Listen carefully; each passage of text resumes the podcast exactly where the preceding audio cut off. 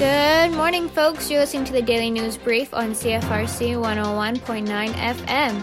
It is Tuesday, January 12, 2021. It is 8 a.m.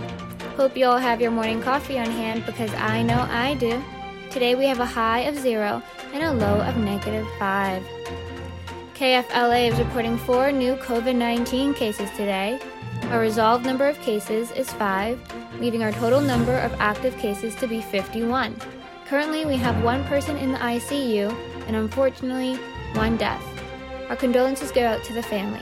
Kingston is in stage gray, which means lockdown with maximum measures, as trends continue to worsen after measures from control level are implemented.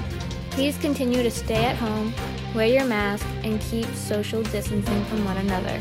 On another note, Loving Hands Kingston is organizing and accepting donations following the large fire at the housing complex in Verona, where more than 30 people lost their homes on January 7th. Donations are being accepted via lovinghandskingston.ca, and food, clothing, and toiletry items can be dropped off at Loving Hands primary location 113 Greenwich Drive, Kingston, Ontario.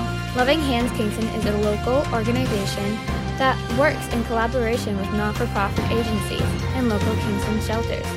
Loving Hands Kingston assists the homeless population by serving meals and providing basic household essentials such as clothing, houseware, and more to assist with getting reestablished.